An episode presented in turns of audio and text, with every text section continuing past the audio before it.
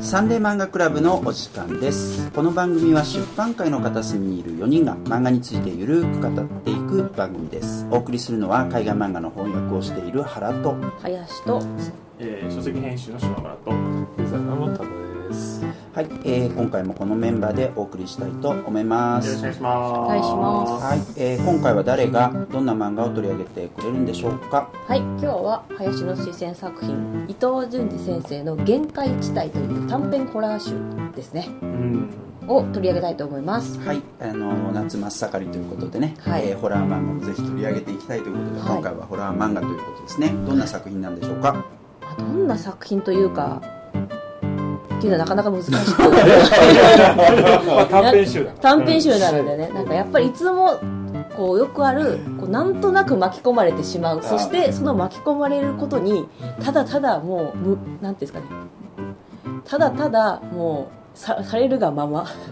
うん。で頑張ってそれを抜け出そうとするんだけどもうそれはもう無駄な努力みたいなうん。作品がなんかもてあそばれてる感じがとても体験できる。うん伊藤潤二先生らしい短編が詰まってると思いますね。全4作品はい。ですかね、でその前にですねちょっと今まさに今日収録してるのが、えー、と7月の24日なんですがまさに今そのアメリカのアイズナー賞っていう書籍のまあなんて言ったらいいですかね。書本本アメリカでいう本屋大賞みたいな感じですかね。そうかな。まあでも業界の人たちのなんか評価みたいなのかな、この漫画はすごいみたいな感じですまあまああえ普通の小説とかも取り上げられるあいやいやいやアメリカンコミックスのあのスーパーヒーローとか、まあ、それ以外のものとか、うん海外の翻訳とかも含めてっていう、そういう感じでイベント合わせでしょ？そうですね。コミコン合わせ。あコミコン合わせなんですね。でそれでですねまさに今日本日20 7月24日にアイズナー賞2部門同時受賞されました伊藤さん伊藤先生の。んでこれが日本人初みたいですね。あそうなんだ。でその作品が、えー、と地獄賞あじ地獄性レミナと,、えー、と伊藤潤二短編集うん。この2作品があの受賞したということで大変おめでとうございまえす何部門なんですか？えっ、とね部門がですね、えー、と最優秀アジア作品賞。うん。これが地獄性レミナの方ですね、であとはベストライターアーティスト部門で、えー、と伊藤潤二短編集ベスト・オブ・ベストうん。で受賞したということらしいですね。なんか日本人で撮ってる方は過去にもいらっしゃるんですけど、うんうんうんうん。2個同時っていうのは初めてみたいですね、えー、すごい評価高いんですね。そうでやっぱ海外評価がすごい高いっていうのが最近特にそうで例えば「渦巻き」がうんうんうん。今アニメ化されるというところで正直これまでもアニメ化されてたんですけどへえ「魚」とかああ他の作品が。はい。とかあと短編集のやつもさ、本当去年かなされたやつだけど正直ちょっとクオリティ残念って感じのもので今回はそのティザーとかもう出てるいくつか出てるんですけど、これは本気ですごいぞみたいなのがやっと出たみたいな感じで日本だけじゃなくて海外でも結構話題になってるってへいう感じ。その渦巻きの今のところティザーだとモノクロで描かれていてなんかこの後でこれもう一回言うかもしれないんですけどこう伊藤先生独特のあの密度の濃さみたいなうん。あと顔の陰影とかうん。がすごくうまく再現されるんじゃないかみたいなのはちょっと私の期待してるところでですね。うん。うんうん読んだことあります？そもそも。伊藤潤二さん俺うん結構読んでるけど、でももうだいぶ前にうん。全集で出てるじゃないですか。全集俺結構一通り読んだんだあよな。本当ですか？うん。だからあのーつって出てこねえんだけど。富江とか？そう富江とかも読んでるしあのほらフチっていうキャラクターがいるけどあフチが出てくるやつとかね。うん。モデルさんのね。はいはい。とかまあまあ読んではいますけどね。皆さんどうですか？読んだことあります？えっと自分は渦巻きですかね。ああ渦巻きね。渦巻きも読んでるけどもう内容覚えて渦ない。巻きって多分えっとなんかそれこそクイックジャパンのなんかあれかなんかに載ってたんあそうなんですか？なんかちょっとサブ最初サブカル文脈的にうん。なんかすごくあのカルト作家みたいな感じで出てきた。でなんかそういう歴史としてなんかあの読んだ気がしますね、うん。すみません。これちょっとあの調べてないんで曖昧なんですけど、うんうん。あ僕ですか、うん。僕はあのー多分その学生時代とか、まあ、普通にリアルタイムに単行本とか出ててでまああの女の子とか普通に好き周りの友達でうん好きなことが多かったので、可愛いっすよね。めちゃまあくちゃ、まあ絵が綺麗絵が可愛い。うん。だから大体の単行本はリアルタイムでよその何ですか、えーに2000年ぐらいまでは大体読んでたと思いますけど、だからといってすごい詳しいわけじゃないですけど、うん。まあそれぐらいの感じで一通り読んでたよなぐらいの感じで。はあります、うん。渦巻きはスピリッツらしいな、あそうですか。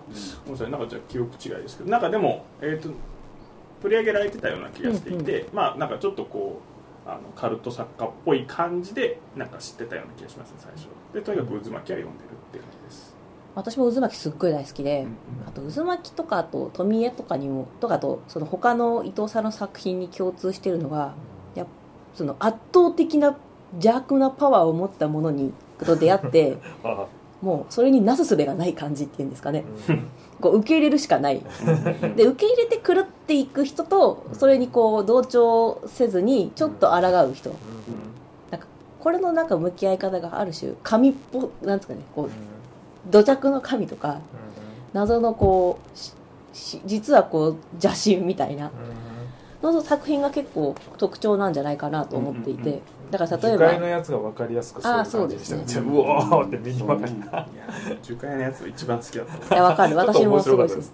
で特にその なさ今言ったようなこう圧倒的なもう戦うとかにならない何かみたいなものはやっぱ今回の作品としてもかなり通底しているテーマだなっていうか、まあなんですか一番こう伊藤さんの濃いところがちゃんと出てるなっていうふうに思いましたね、あとなん。だっけ泣き女のやつとラヨーナみたいな話ですよね、これ。まあ、基本的にこの短編集は4作品入っていて「泣き女」っていう作品と,、えー、ともう一つがあの潮の柱になっちゃう。マドンナ「マドンナ」これしかも魔女魔女の魔怒る女。怒る女ちょっとと書い笑ったよね。てマドンナです。大騒動みたいな。あとは、えー、と青木ヶ原の霊流というのと「まどろみ」という作品ですね、うんえこの中だと皆さんどの4作品の中だとどれが好きでしいたや僕青木ヶ原の霊流がもう大好きでこう2人でとりあえず死ぬために樹海に来たっていうところから始まるんですけどそうそう2人に悲壮感全くないんですよ、ね、そうなんですよ。であと女の人も死ぬ感全くないんですよね。そうそうそうそう。お腹空いちゃったみたいな。いや死ぬ気できたんだろうみたいな。でこう霊流ってなんかあるほなんか祠？なんか洞窟からこうなんか霊があの世に行く、なんかためにシュッと飛ばすんですけど、なんかそれにこう流されると。その流れるプールみたいにこう身をこう任されると。体がちょっとずつ流線形になるっていう 話。なんじゃそりゃみたいな。どんどん綺麗になっていくんですよね。こう悲壮感のある。男の方がもう身体。でこれがすごい好きなことなんですけどなんか変なこと起こるじゃないですか。体が流線形になっていくとか、うん。うんなんか割とその眺めてる彼女もなんかそんなになんていうか突っ込まないんですよね。なってる気がするぐらいの。このドライな変にドライな感じというか 弾いてる感じはここ伊藤さんの独特なこう味わいというかなんだろうな。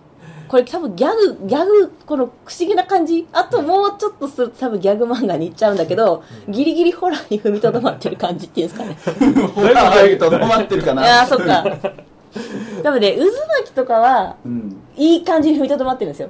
多分このあの短編集は若干ギャグに もうガラガラガラってこう転がってる感じやもぼったく見えるよね。味わいの一つですね。うん。すごいなんかこうピカピカになっちゃう。まあ、セリフとかもね「ミカ不思議だ。俺なんでなんだかとても気分がいいんだ。慢性的な体の痛みを薄らいでいる。霊流に入ったことで何らかの力を作用したのかもしれない。なんだか死にたいと思わなくなってきた。え本当？そうだとしたら素敵。おかしい。割とさうん。全部喋りたくなるキャラがい。やでもね他の作品も大体このテンションなんですよ。そうそうそうわかりますわかります。あここの感じだな。こんな感じこんな感じみたいな。久しぶりだなと思いましたけどなんかなんか謎の定感っていうんですかねこの 定感かわかんないけどまあ。そう。でも好ね私今回やっぱ読んであ今伊藤さんの作品読んでるってめっちゃ思ったんですよね これ見た時に。なるほどねあー このみんなさらっとしてる感じっていうんですかね。梅津和夫も結構なんかおかしなこと起きてるのに結構のんきなこと言うっていううん。この空気感はある気がするんですよね。うん。だけどこれはこの作品はよりひどいっていうかその感じ絶対もうわざとやってるっていうかもう芸風にしちゃってるって感じしますね、それある。あとこれで多田さんに聞きたかったんですけどあの多分この作品てか最近はそうだと思うんですけど伊藤さん。すごいデジタルフルデジタルになったらしいんですよ。うん。ああなるほどねでそれにおいて今回の作品全部多分デジタルで書いててうん。なんか若干濃さ抜けてんなっていう気持ちがちょっとあったんですよね。うんうんうん。なんかなるほどえ絵描く方から見てどどうですか？ここの短編集の感じとか。ああすいません。あの僕ちょっとな今なんですか？デジタルで読んじゃって、うんうんうん。ちょっと紙では見てなかったんですけどうーんやっぱりその何ですかね。あの全体的になんかアクが抜けてる感じがすごいそうなんですよね。絵的にね。うん。それは感じましたよ、うん。補足しておきたいのはうんこう密度はすごい高いんですよ。例えばシワとかうん。髪の毛の感じとか背景のこうなんていうか天描のまがまがしいオーラみたいなのはめちゃくちゃ書き込みされてるんですけど、なんだろうなアクがなんかちょっと薄い感じ確かにしまするんですよね。過去の作品と比べて、うん。で一応あの渦巻きもう一回デジタルで買い直して見たんですけど、渦巻きはもちろんその紙で書いたやつをスキャニングしてると、してるんですね。うんうん。その方がなんかこうじっとり感っていうかこうみ湿度が高い感じっていうんですかね、まあ、それはやっぱり紙のやつを一旦スキャニングしてるっていうのもあるかもしれないですけど、このなんか巨匠が多分今後デジタルに移行するっていうのはすごくいいことだと思うんですけど、なんかその一旦経験値ゼロになるみたいな感じ？でなんかいかんともしがたいのかなっていうのはちょっと今回見て思いましたねこの作品。うん。なるほどね言語化できないんですよね。なんか密度は絵の密度は高いのに、うん。なんかそのさっき言ったアクとか、うん。なんか湿度みたいなのが、なんかちょっと抜けてるっていうか薄くなってる気もして、それはわかりますよ。なんでなんですかね？うーん。どうなんですかね。整理されちゃうんですかね結構。そうですね。あのそうだな。うーん結構タッチとしうーんしてもわりかし紙とか見るとうんそうわ分かりやすいんだけど割とこう均一な感じになってたりとか、うんそういうところはちょっとなんていうんですかな。よ余白にこうまあえ偉そうなこと言えないんですけど 絵の上手い人一旦そこは置きましょう。余白にちょっとそのなんていうかな存在感がちょっと足りないかなっていう感じが。隙があるみたいな感じなんですかね。だどうなんですかね。あのある程度ハーフトーンをかなり使ってやっぱ使いやすいから、うん。デジタルは、ええ。そこであの画面が持つようになるっていうのはあるんですけど、その分やっぱりそのなんですかね。あのちょっと抜けてるところと書いてるところのバランスが今までのものとは違うのかなっていうのはすごく感じたりしますね、うん。多分好きな人は見ればあれ今までっていうか昔のとは違うなっていうのはすごく感じ、今のその後ろから見た髪の毛の感じとかもパッと見てやっぱりちょっと違うなっていう感じとかすごく感じると思うん。ですよね、うん。なるほどな。でもまあねやっぱりこれだけたくさん作品書いてて立ちガリガリ書いてるそう伊と藤さん特に多し多作なんですね作です本当に。やっぱり負担も大きいからそういう意味でデジタルってうん。やっぱある程度このなん。負担軽減っていうか作家の寿命としてはあって助かるものなような気もするかうらん。それを取り入れていくことは全然いいと思うんですけどやっぱりその間にいろいろ作風は若干うん。ねツールによって変わるところはあるのかなって気がします。だから久しぶりに読んだんで僕もねそのその体系立てたことは言えないですけど、うん。やっぱちょっと違うなっていうのはパッと見てへー。そうそうなんですよ。だから私割とデジタルで連漫画連載するので、うん。まあ、紙の人いても基本デジタルをおすすめするしちゃうんですけど、うんまあっていうのもなぜかっていうとその読む書質がデジタルなものだからなるべくデジタルで書いてほしいし、うん。あと入稿の問題とかもあって、うん。なるべくデジタルのむしろ自分ペンでしか書かないんですみたいな人だとうん。場合によってはもう連載は諦めなんかじゃあいいですじゃないですけどちょっと連載についてうん。一ハードルあるのでうん。ちょっと躊躇するぐらいなんですよ。なるほどね。ねただじゃあもしも大御所作家さんと一緒に仕事するってなった時にじゃあこれを機にデジタルしてもらいますって言ったらめちゃくちゃ嬉しいしサポートもしたいと思うんだけどだこういったことちょっとこう癖が抜けるっていうか 悪が抜けるとかってちょっと難しい問題だなっていうのはちょっとこれ見て思います。ちなみにこのあの短編集はもうデジタルが書出としてる作品なので、そう私も初めて知ったんですけど、ライン漫画が、えー、と書出でその後そのラマで、えー単行本化したっていう作品、なるほど LINE だけどこれ横で読んでくってことだよね要は単にページ漫画として連載してるんだと思います、漫画が書出でもそういうことってあるわけだねあ全然ありますよ、うん。なるほどね。なるだからまあは多分初めて多分 LINE 漫画は、えー、とおそらく若い読者が多いのでうん。こう初めまして作品としてはいいそんな違和感感じる人少ないのかなとは思うんですけどなるほどこうちょっと知ってる人とかだと、いやでも携帯で見るとそんな分かんないのかな どうだろう。なるほどな。そっか。なんかでもそれ聞いてさその絵,、絵の話じゃなくて物語の方もね、うん。うん例えばスマホでさうん。漫画読むって言った時に、うん。ものすげえインパクトのものがあったらやっぱきついとかそういうのあんのかなとか俺今想像したけどね。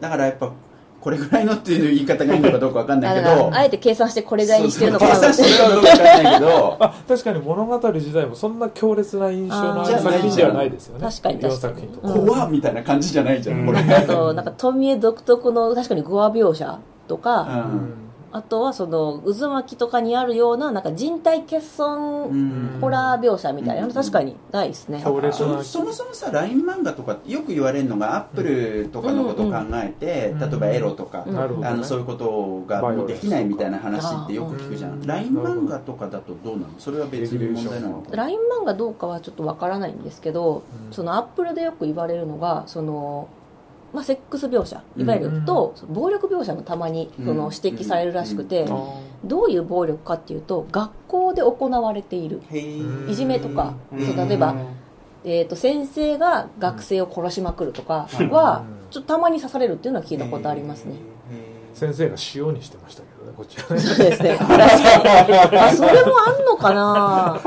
セーフ？これはセーフ。これはどうあとやっぱその 直接的なうんエロよりは多分感覚ですけどエロよりはハードル低いと思うんですけど要はエッチなやつの方がよりダメって言われて、うん暴力描写はそんなにっていう感じなんですけど、うん、そこはなんか言われました学校は結構危ないって言われましたね。なるほどな。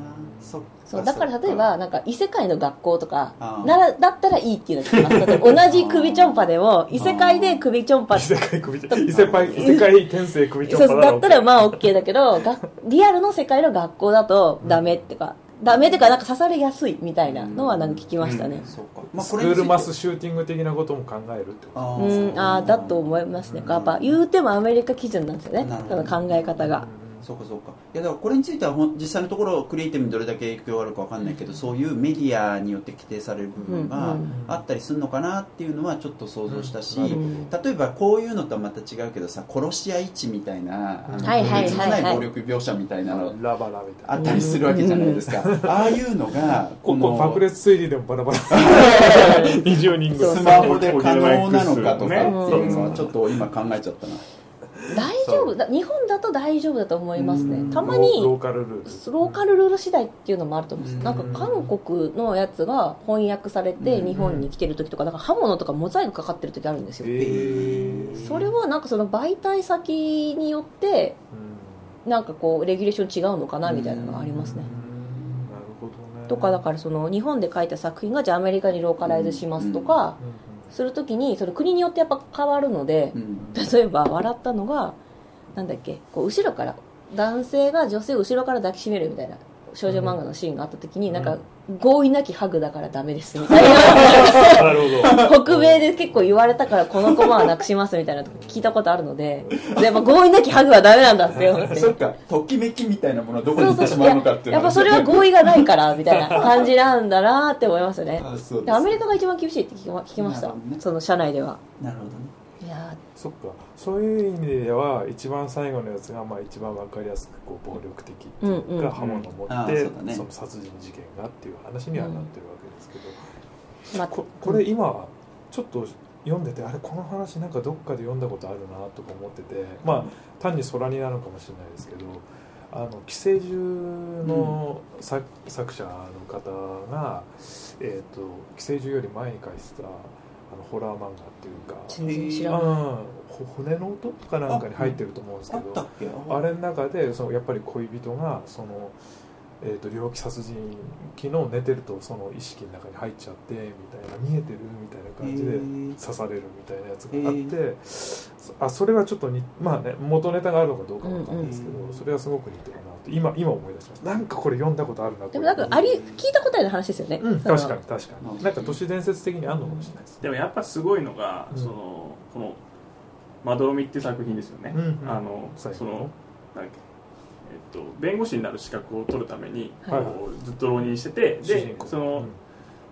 殺人鬼の意識がこうこうリンクしちゃうんだよねこの漫画ね、うん。うんででうーとか言って悩んでる、うん。で彼女がピンポンなんて来てさ、うん。であの勉強ばっかしちゃダメよなんつって、うんで DVD を見ましょうっていう DVD が切り裂きジョーカーっていうなんでだよって。怖い。もう何な。のこのこの人たちと思って。真面目な顔して何やってるもうええわってなっちゃって。いやでもそこが良さ。伊藤さんの良さ。伊藤さんの良さだと思う。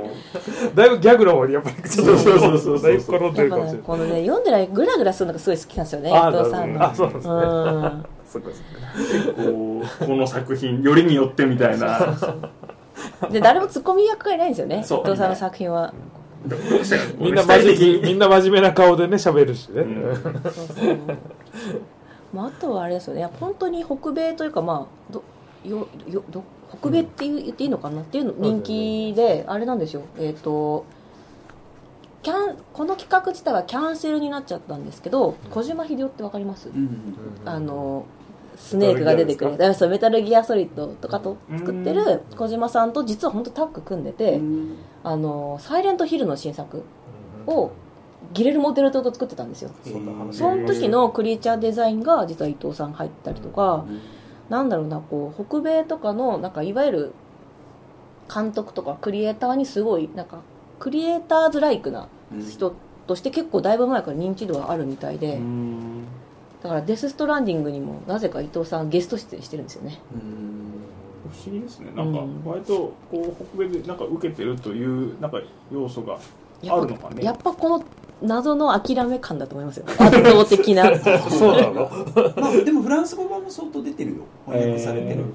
しやっぱ調べると2020年のその売れたベスト10の中に入ってた渦巻きとかが普通にランクインしてるからこのめちゃくちゃリアルな写実的で可愛い絵とこの謎の組み合わせはやっぱ世界共通でなんかこれ変っていうの魅力はあるんだなと思いますね。なんか俺は全然わかんないけどほら J ホラーみたいな映画とかで言ったりするでしょ、そういうような文脈とか海外で評価されてもこう全然知らないけどさ、うん。そういうのとかあるのかどうかとかさ。なんかねやっぱ J ホラーとはちょっと違うんですよね。なんかいわゆるこう呪音とか貞子とか、その怨念？あのよくその J ホラーで言われたその怨念みたいな概念があんまり北米にはなかったからそこが面白いっていうのもあるし静かな J ホラー表現っていうのも新しかったっていうのが多分当時アメリカとかで流行った理由の一つだと思うんですけどなんかその恨み一辺倒怖いみたいな感じじゃないんですよね。不条理感っていうんですかね。まあね。都市伝説感っていうんですか。この。まあね。そして逆っぽいからね。そうそうそう。いやそこはなんかその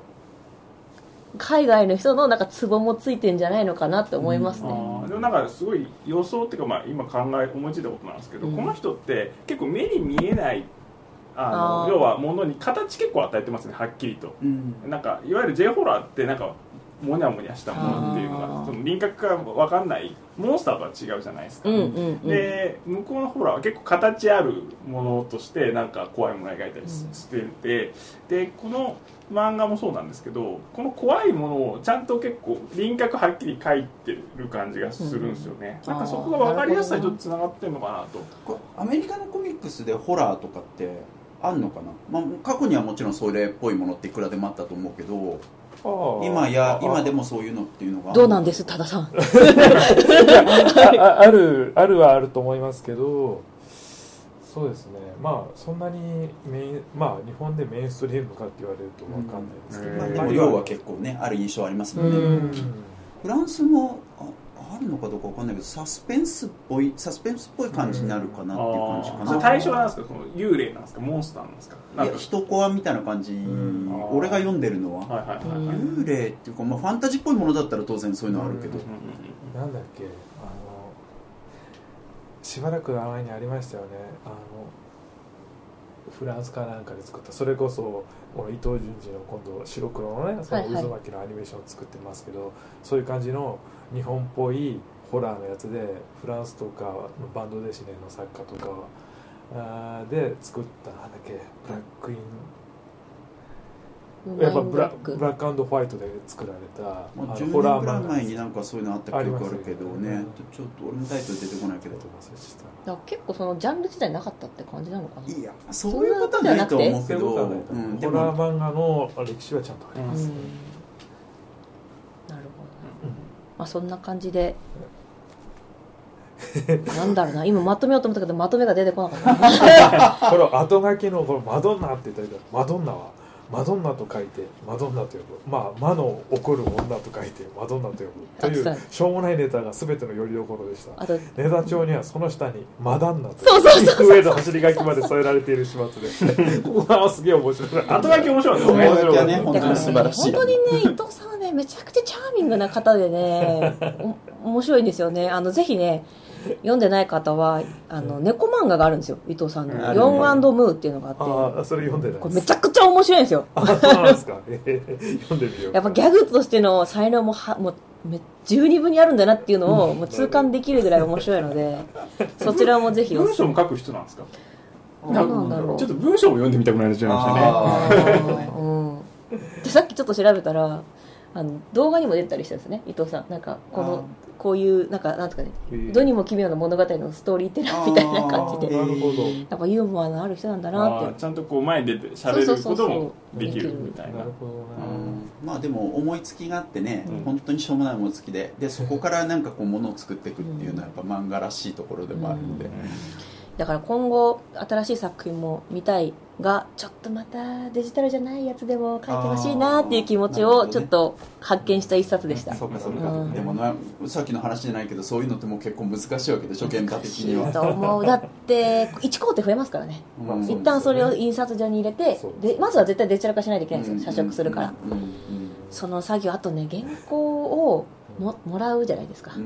それを返却するみたいな本当そうだよね。作業とまあかそうですよねじゃあそれを自宅から郵送してもらうのに1日かかるわけですよね。まあそうだよね。時間本当にうね。ーんやっぱり。預かったらどっかに置いてきちゃうとかね。そうあの それだいぶー怖いめちゃくちゃ本音そうそうだいぶ怖いですねめちゃくちゃ本音を言うとやりたくないです。で生原稿やりたくないんかな豪華版とかで、うん。なんか絵を見せるだけのなんかこうファンに向けて作る商品とかも。あー。それこそさほら鶴田健二とかだっけ？なんかこう、うん。生原の大きさで、えー。あのなんかこう、あのチャイナさんの憂鬱かなんかなんだかなあれを販売するみたいな結構高い値段で、そういうの。まあもう俺は物見てないけど、そういうのってフランスには結構あるんだよね、うん。あのカラーで売られてるやつを結構大きくして白黒であえて出すみたいな、うんなんかそういうのって日本でも増えてるかもね、うん。でそういうのに値するそうですよね。めちゃくちゃそうだと思いますね、うん。欲しい欲しい。もありますよアーティストエディショうんうんン二極化していく感じもね、あって。それはあるかもしれないですね。うん。まあでも確かに